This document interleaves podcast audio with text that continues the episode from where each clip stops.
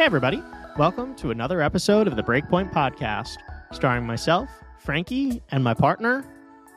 Marcus, Frankie, what is up? We have officially entered the tennis dreaded off season.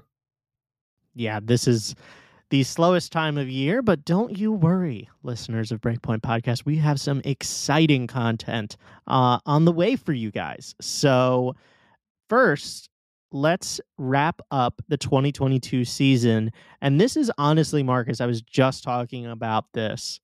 This is my favorite episode of the year to do. I love wrapping up. I love the award show. Like, this is my favorite episode that we do all year. I don't know about you.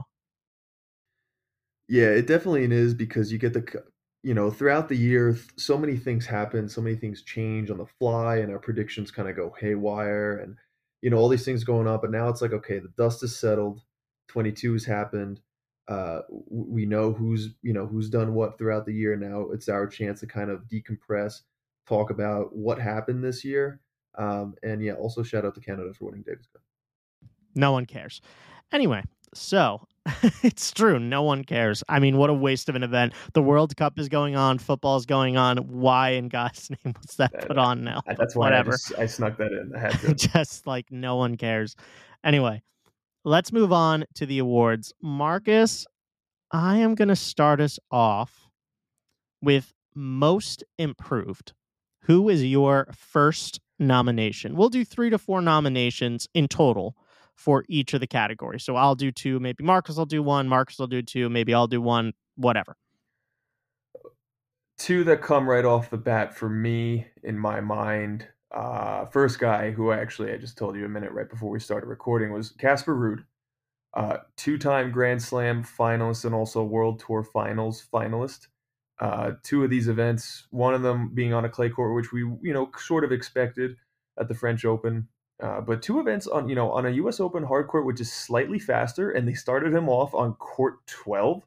Uh, the disrespect. So for him to go from court 12 to the finals of the Open, shout out to Casper. Yeah, Frank. Don't even need to nominate for the biggest disrespect of the year. It's the U.S. Open putting Casper on court 12 as a five seed first round. Yep, U.S. Open, you dropped the ball there.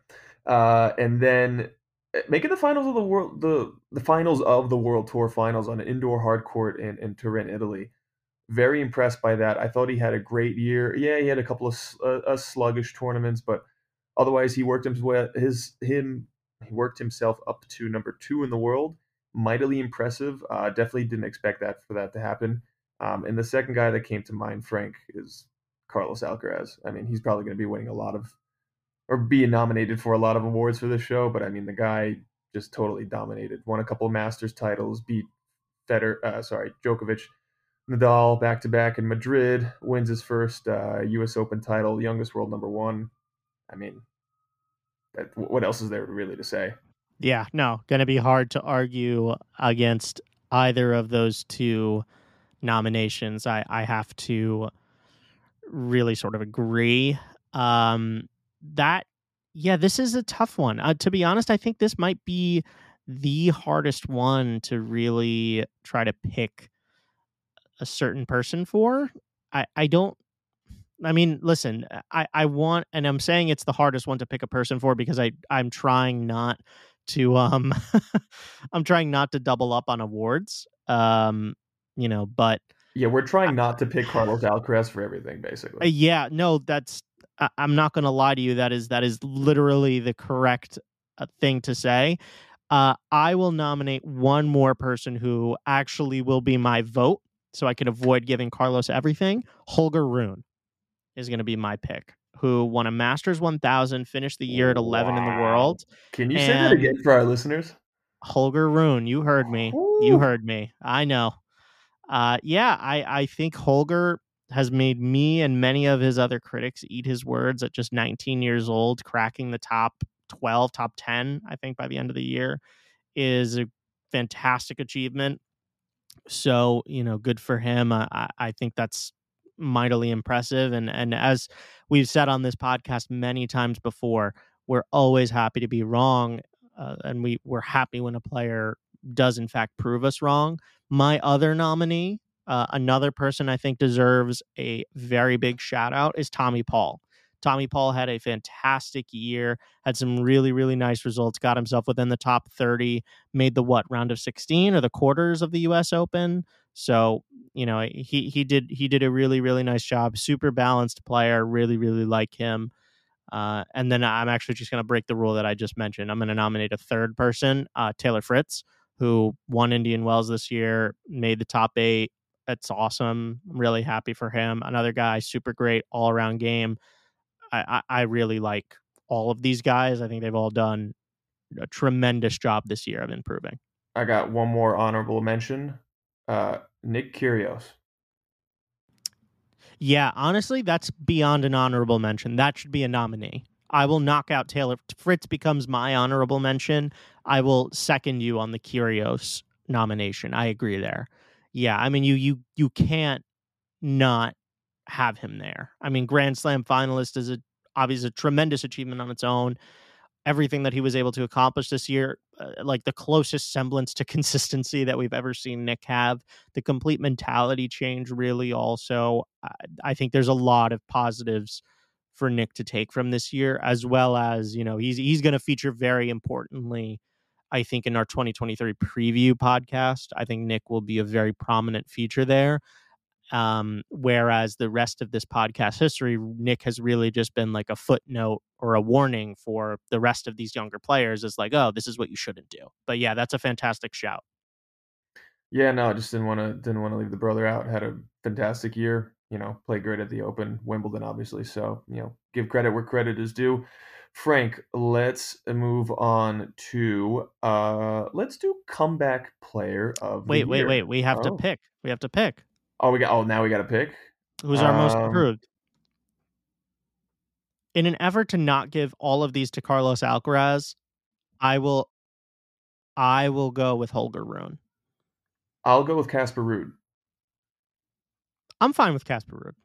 Yeah, I'm fine we'll, with Casper Ruud. We'll, I, I think I think that what Casper Ruud did is far more difficult than what Holger Rune did, because Holger went from being like player with high potential to realizing most of that potential. And Car- Casper Ruud went from being like, oh, this guy's at his ceiling to, nope, this is actually not my ceiling. And went even higher than we thunk, thought possible.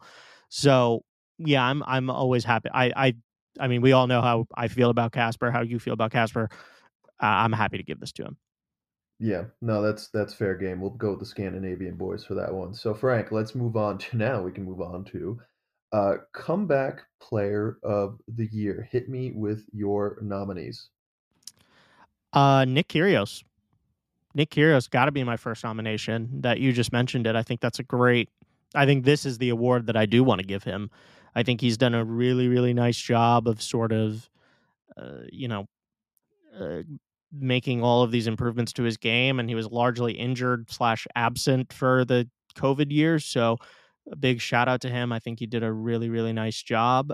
Um, not to steal, I'll let you go first. I have my second nominee as well, but you could go first. So for this one, I actually only have one nominee, uh, and that's for me going to be Borna Coric. That was exactly who I was about to say. Yes. That's why I wanted to give it to you. So we didn't. Yeah, I. Yeah. yeah. So the, the and the reason behind it, and Frank, you'll go into more detail as well, is because Borna had, uh, I believe, torn labrum or torn rotator cuff, some very intense, very, very intense shoulder surgery where he was all out for almost a year. Uh, he comes back onto the tour, takes out, uh, was it Zverev, I believe he beat at some point? He beat a couple of top players on these hard. Yeah, I mean, he won a Masters 1000. Yeah. so, one, one, what did he win? Cincinnati, right? Yeah, yeah I mean, I, that's crazy. Yeah, which was which was bizarre, and uh, we saw him jump back into the top thirty where he belongs. So big shout out to to Borna coming from, you know, pretty much almost no ranking, just using his protected ranking to get in some of these draws to to making him, you know, making himself a good uh, good end of the year run here. Yeah, Borna Coric, in this case this year, is the perfect argument for why the protected ranking exists. You know, it's not for older players to take a sabbatical and then come back and you know just have this high ranking for not really any reason whatsoever it's for guys who are it's for guys like uh for Borna Coric who is basically the tennis equivalent of Derrick Rose at this point you know where a really crucial part of his body in the same way that Derrick Rose tore his ACL. Borna Coric tore his labrum. I think you're right, and his rotator. I mean, he just had like basically his whole arm was effed up. it's just his whole arm was gone. And for him to make the comeback that he did as rapidly as he did as well, like once he started playing matches again, I think is really a tremendous achievement, especially when you compare that sort of injury to somebody like Dominic Thiem, who is still struggling to get back and, and has really, you know, gone through the rungs a little bit. But yeah, I, I think I'm happy to just sort of end this one here because we did five for the last one. I think it's Borna Coric. I I I I I, I, I know that I initially said Nick Kyrgios, but I mean now when I think about Borna's story, it's just like, yeah, this guy's got to be, got to be the dude. Yeah, no, no, no contest for me. No, no disrespect to Nick, but no contest for me on this one. Hey, Nick Kyrgios got nominated for two things so far, two for two in categories. Just so kind of shows you that this guy had a tremendous, tremendous year. Uh, let us do. Let's do Young Player of the Year. Let's do that. All right, my first nominee. We'll get the two easy ones out of the way, and I think this is kind of a this is a this is a two way race. let's just let's just skip to it, huh? It's Carlos and Holger Rune, right? That's got to be the nominees. Um, at some point, we've got to give something to Carlos. Uh, this will not be it for me. I am going to give this one to Holger Rune. I will give this one to Holger Rune. Yeah, I'm gonna have to disagree with you there. I'm gonna have to give this one to Carlos because he's doing things at the age of 19 that no one in tennis history has ever done. So that is not just only young player of the year, but like young player ever at this point. That kind of trumps Holger's run. No, and no disrespect, I love what Holger did at the end of this. No, year. I'm I, am i am not disagreeing with you. I you will get no disagreement from me. I just don't want to give every single award to Carlos Alcaraz. So in the tradition of like a soccer thing, where like if somebody wins Young Player of the Season, they can't win Player of the Season. Um, I will not give him Young Player of the Season. I will instead choose to give him um I will give him young. I will just I will not give him young player of the yeah. season. I will no, give that to Holger Rune. This is I'm not doing baseball rules. Baseball rules you could win rookie of the year and, and MVP in the same year. That's fine. I'm not going to do that though. I don't want to double up. Yeah. It the pro I, I it just I have to double up. It's just so ridiculous. But all right, we'll split. We'll split yeah, the decision. We'll, we'll split That's there. fine. That's I'm fair. fine to split the decision. I have no problem with that whatsoever. Um, what do we got? Marcus, next? you could pick next. You could pick next. Cool. Let's go with uh let's go with tournament of the year, Frank. What was our tournament of the year? What was it? yeah, this is one I was thinking about a lot. For me, it comes down. I mean, I'll, I'll do my nominations. Obviously, I think it's a Grand Slam right? I think we're both in agreement. It's got to be one of the Grand Slams. Um, for me, the ones that I'm really thinking about, and I'm trying to avoid recency bias, is another big thing. I'm thinking about Wimbledon and the US Open. Those are the two ones that are coming to mind. I understand the Australian Open. I get it. That was a phenomenal tournament, but it's also really, really hard for me to give that tournament of the year when I just can't physically watch so much of it because of the time difference. So it's very difficult for me to like give that tournament of the year. But yeah, I mean, I'm I'm curious to hear your thoughts. But those are the three that come to mind as the the best tournaments of the year so far. So I am going to pick the Australian because uh, even though we didn't get to watch too much of it due to our time zone restrictions here in America, uh, we did get to see Rafael Nadal pull off the impossible, uh, and there are some people who did get to to watch those matches, and we watched highlights, and certainly at least one time stayed up to watch a match late. Um, so the Australians one for me. I'll give a shout out, and you know what? I'm going to nominate it. Uh, the Madrid Masters. I thought was a phenomenal tournament because of the outbreak of yours truly uh, Carlos Alcaraz beating agreed Nadal and Djokovic in a row and kind of putting like everybody on the map. Like I remember that was like must watch television. I usually don't watch that tournament that intently. I remember blocking off my my Saturdays and Sundays to watch that. That was for me a huge tournament and a huge turnaround for for tennis this year. Yeah, I mean, I can't. I I would say easily Madrid was the best Masters 1000. That I will agree with you on. I'm just kind of looking through the Australian Open because the, the US Open I remember. I mean, that was right here. Wimbledon, same sort of thing. I remember most of that. I'm just looking through the Australian Open. The Australian Open, you know, we got I mean, we got some uh, these are good match. I'm not going to debate you as good matches. We got the Sinner Tsitsipas quarter. That was a wipeout. The FAA Daniil Medvedev quarter, that was a good one. That was a five setter. Monfils Berrettini, that was a five setter. Shapo and Nadal, that was another crazy five setter. The only thing was that the semifinals of this tournament kind of sucked. This was the Medvedev Tsitsipas one where Medvedev just like whacked him. Yeah. but but at that moment where he's like, "Your father could talk every point," like that whole nonsense. Yeah, and you know um, what it was? Uh, you know what's also with the Australian obviously the final, the final that was the best final yeah. of the year, no doubt. Yeah.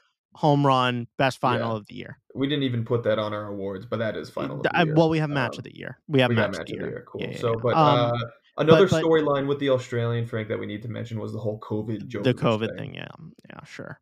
I mean, I wasn't even thinking about that. I was more thinking about like the quality of tennis that was being played. Um, I am going to go with the U.S. Open. That is my pick. I think that the U.S. Open for me had it, it, the U.S. Open for me has two of the top five matches of the year in it, with Sinner Alcaraz and Tiafoe Alcaraz. Both of those matches for me were unreal. I mean, you I could even extrapolate further. Go with the Kyrgios and Khachanov match. That was another fantastic Tiafoe wild. beating Nadal. I mean, Tiafoe Nadal, another sick match. Um, uh, what's the what's the other one that I'm trying to think of right now? Oh, Cilic Alcaraz. That was another thriller. like, I mean, there was just match after match after match. Oh, Sinner and um, I mentioned it on the last podcast. Ivashka. Ivashka, Sinner Ivashka. That was another crazy man. Like there was just five yeah. setter after five setter after five setter after five setter. I have to pick this U.S. Open. I think it has to be the U.S. Open. Yeah. It was just insane. The storyline is the same thing. Like yes, Nadal obviously winning twenty one is or twenty two was was it uh, unreal, right out of nowhere. But at the same time, youngest uh, one of the youngest Grand Slam champions ever in Carlos Alcaraz getting world number 1 at the same time like winning all these matches like in 5 set like it was just insane and the night like the US Open the crowd like for me it's got to be the US Open yeah, for me too. And we we've got some bias. Uh, we just can't we just can't deny it. I mean, I no, I I said it at the start of it. I acknowledge I acknowledge a my own bias for my hometown tournament and B the recency bias of it too. It was the last tor- big tournament that we saw, but you know, unfortunately, that's the way that the cookie crumbles. That's so suck suck. but yeah, I think it's the U.S. Open. The U.S. Open was particularly lights out this year. I, I've got to give it to it. But um, let's move on to. Well, I guess we're on topic. Match of the year. Let's just go right to that. Um, actually, before we do match of the year, I changed my mind. I don't want to end on this. I want to save match of the year and player of the year are the best ones. So we'll save those. Biggest disappointment of the year. This is the one we were debating a little bit before we got on here. Uh, my first nomination for disappointment of the year is going to be Stefano Tsitsipas, who, after getting to the finals of the French Open in 2021, I thought would make that jump this year and really push hard for a Grand Slam, and that just did not really happen. He just kind of middled his way through, won some Clay Masters 1000s, and you know got beat up by Carlos at every single stage, basically. So I'm curious to hear your thoughts. Yeah, and and and I think we should preface that with like disappointment of the year. When we rattle off these stats, they're probably going to sound like, "Oh, wow, he had a really good year." But we're talking about the expectations of what we expect of these players. I think we need to make that clear to our listeners. So, exactly. for example, like Frank mentioned, Jannik Sinner, we're expecting this guy to make a jump into the top eight, even potentially the top five, and to contend for a slam. And then he ends the year at what was it, 15 in the world? Uh, he went 47 and yeah. 16. He won a title. Eh, very, eh, you know, if, if I just read you that stat, you'd think, wow, you know, Jannik had a great year. I would love to have a year like that, but that's not what we're expecting of Jannik. Mine my nominee besides uh, Tsitsipas as well, uh, Daniil Medvedev.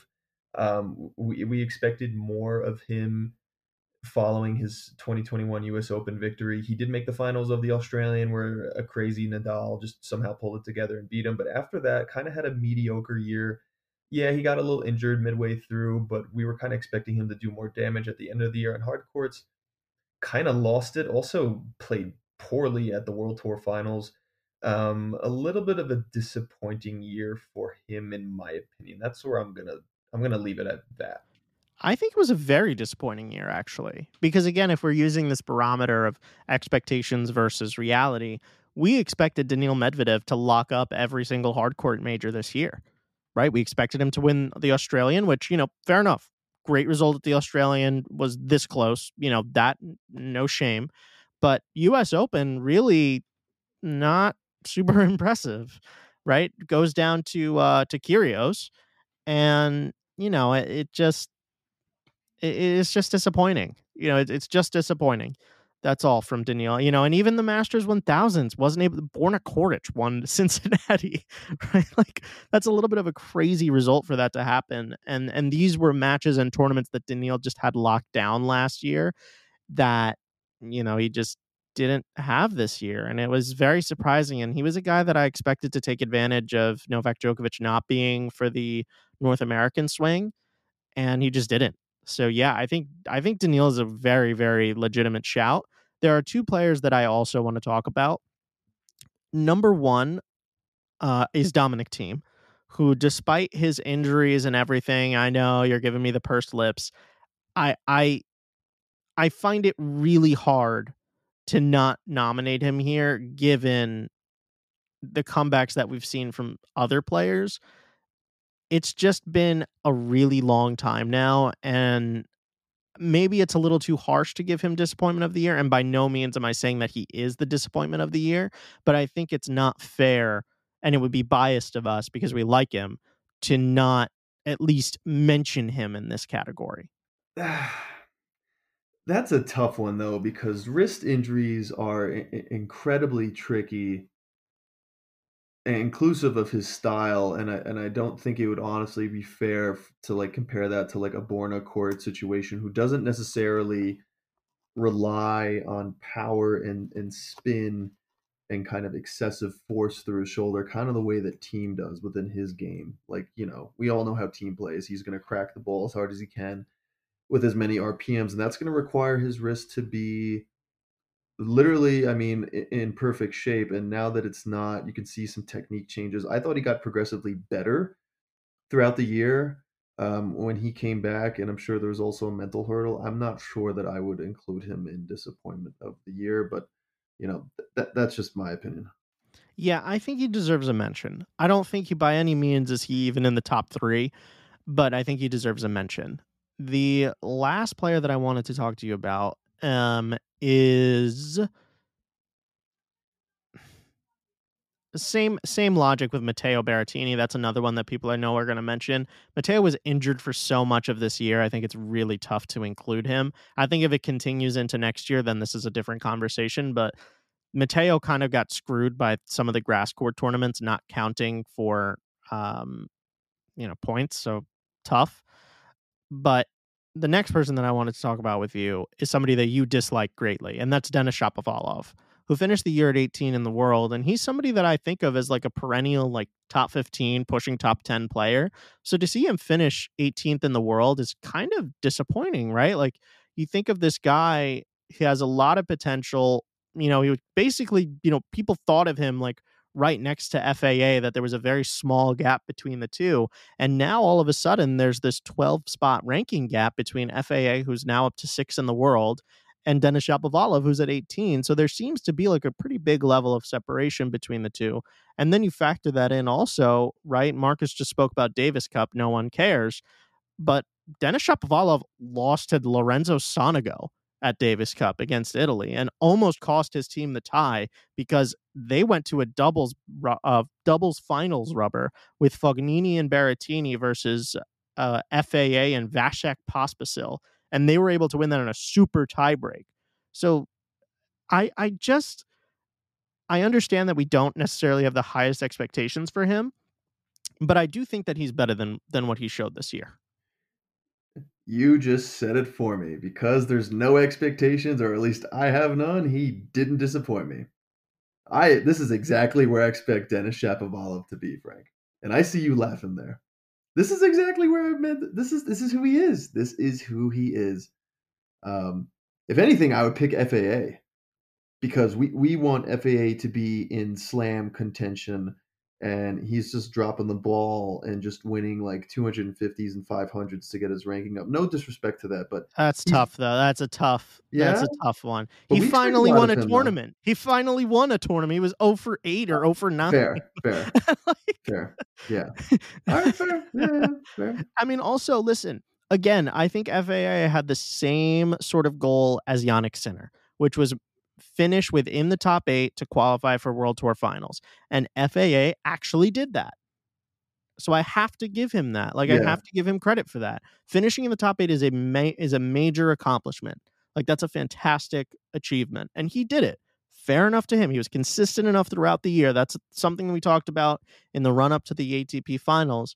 Was that this this tournament is a reward for consistency. These are the most consistent players all year, and FAA put himself in that conversation. So I give him credit for that. Jannik Sinner was not consistent throughout the year. Jannik Sinner showed up at all of the majors. We got to the quarterfinals of every single major this year, I think, except except Australia. Maybe he got to round of 16, but he did had a phenomenal run at all of these majors. Lost to people who were definitely better than him at every single turn, but at every one of these other tournaments where we expect him to clean up and he should be winning, and he won six titles in one year not so long ago, he was dropping the ball and he was only able to win one tournament this year. It just can't really happen that way. He's he's got to be a little bit more consistent. So I I am with um I am with you, but for biggest disappointment of the year, I am going to vote for Daniil Medvedev. That is my final pick. Yeah. I'll, I'll I'll go with Medvedev too. Yeah. Yeah, I think when you couple expectation, two slams, reality, one final that was close, and a quarterfinal round of 16, whatever it was, bomb out, tough. I mean, that's a really tough one to. 0 and 3 at the World Tour Finals. Yeah, and then getting bounced at the World Tour Finals, which is a tournament that last year we probably would have picked picked him to do quite well, if not win. Yeah. you know so i i don't know i i daniil's got to go back to the drawing board a little bit. So let us do match of the year. Marcus i think i've already said two nominations of mine which was Tiafoe nadal uh no not Tiafoe nadal. That could be one though too. That was a great match. Tiafoe alcaraz and uh what was the other one i said? Oh alcaraz sinner that was the other one. Those those are two nominations from me. I actually have another one that I want to discuss, but you can go ahead and list some of yours. I can't argue with those. I would nominate those as well if I went first. Um, I mean, Nadal Medvedev Australian Open final. That's that's got to be in there. Um, I mean, I I, I mean, th- th- those three are so strong that it's really tough to like. Novak Sinner at uh, Wimbledon, the comeback. Yeah, also epic. Yeah, but it doesn't. I don't know. It doesn't hit as hard as like the other ones, just because the the Nadal one for me hits most because we did not expect him to win that tournament at all. He's only won one Australian Open in his career, which was in 2009. And in the last couple of years, he's kind of been flaking out there with injuries or just hasn't played well. And for him to beat Medvedev, who you know asserted his hardcourt dominance, you know prior to that, was just mind blowing to to you know take over the record. And then you know he goes on to win the French, etc. But like I mean, also the, the Sinner, the the Tia, the Tiafoe Alcaraz one, you know, American. You know, semifinal under the lights at the U.S. Open, like that one was, ah, man, it's so tough to pick. But go go ahead and nominate another one. Yeah, I was going to say my last nomination, whether you could believe it or not, and I think it would have been the clear match of the year had it finished, is Zverev and Nadal. Zverev Nadal semifinal of Roland Garros was shaping up to be an epic match. Like that was maybe that was probably the best set of tennis that we had this entire year, to be honest. It was just phenomenal, phenomenal, phenomenal viewing uh, to to to watch. It was it was really really spectacular. Yeah, that's an uh, that's barely. Uh, I mean, it's it's an honorable mention just because the match didn't finish, unfortunately. Yeah, no, this is by Um, no means. This is yeah, that yeah. that will not be match of the year. It can't be. But Yeah. I'm saying like for an honorable mention, that was actually probably the highest level of tennis that we had this year, in my opinion. Yeah, if we want to break it down by set, uh, yeah. I mean, although Carlos Sinner also could be an argument, but uh, but yeah, I, I think we're pretty set on on those three. Um, that's going to be Alcaraz, Sinner, Alcaraz, Tiafoe, and then Nadal, Medvedev at the Australian. So who are we going with? Got to pick one. So tough. I think this is the I I know we mentioned it earlier. This is actually now that I'm kind of really digging into it. This is probably the toughest one.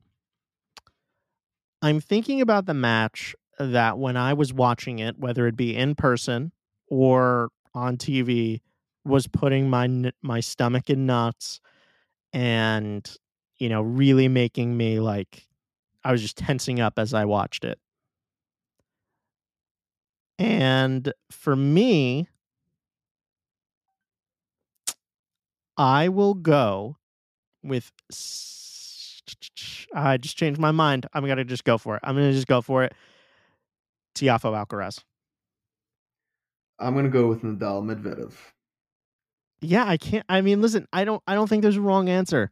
I don't You think know- there's a wrong answer. Frank, Like these were what- all three phenomenal matches. These were phenomenal, phenomenal matches. And I wish. I mean, you mentioned Madrid earlier. I wish that Madrid was three out of five sets because one of those matches in that Carlos Alcaraz run to the title probably would have been the match of the year. And I think for the three set match of the year, it would be the Nadal Alcaraz semifinal that occurred, where Alcaraz for the first time was able to beat Nadal. That would be my three set match of the year. Yeah, I mean, also an honorable mention. So you know what that means, Frank? Since we're so indecisive sometimes, we're gonna have to ask some polls to our listeners on Instagram and on Spotify. So, um, guys, get ready for that. Uh, Frank, otherwise, anything else do we want to chat about? Uh, I mean, I, think we I mean, covered it all, right? We will we will very briefly do this. Player of the year. Let's just say it together on three. One, two, three.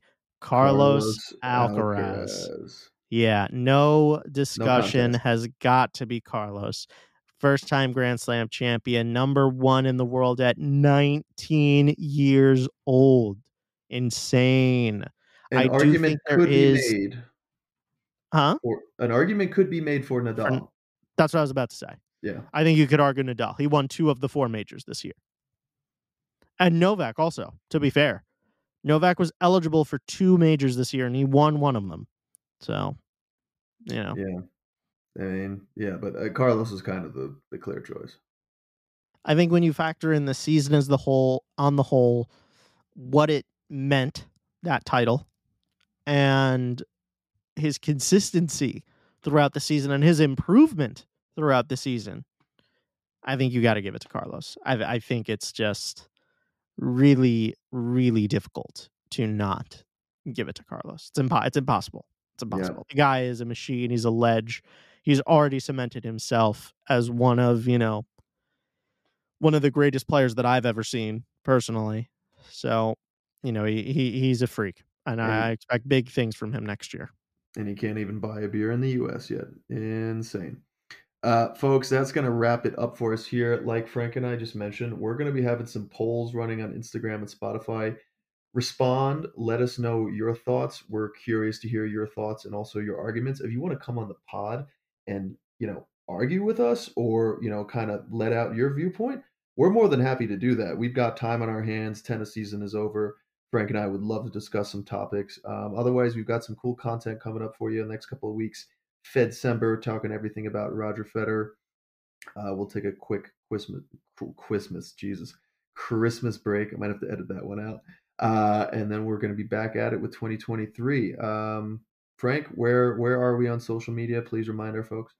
You can find us at Breakpoint Podcast 7 pretty much everywhere Twitter, Instagram, TikTok. It's all there. It's all Breakpoint Podcast 7. It's very easy.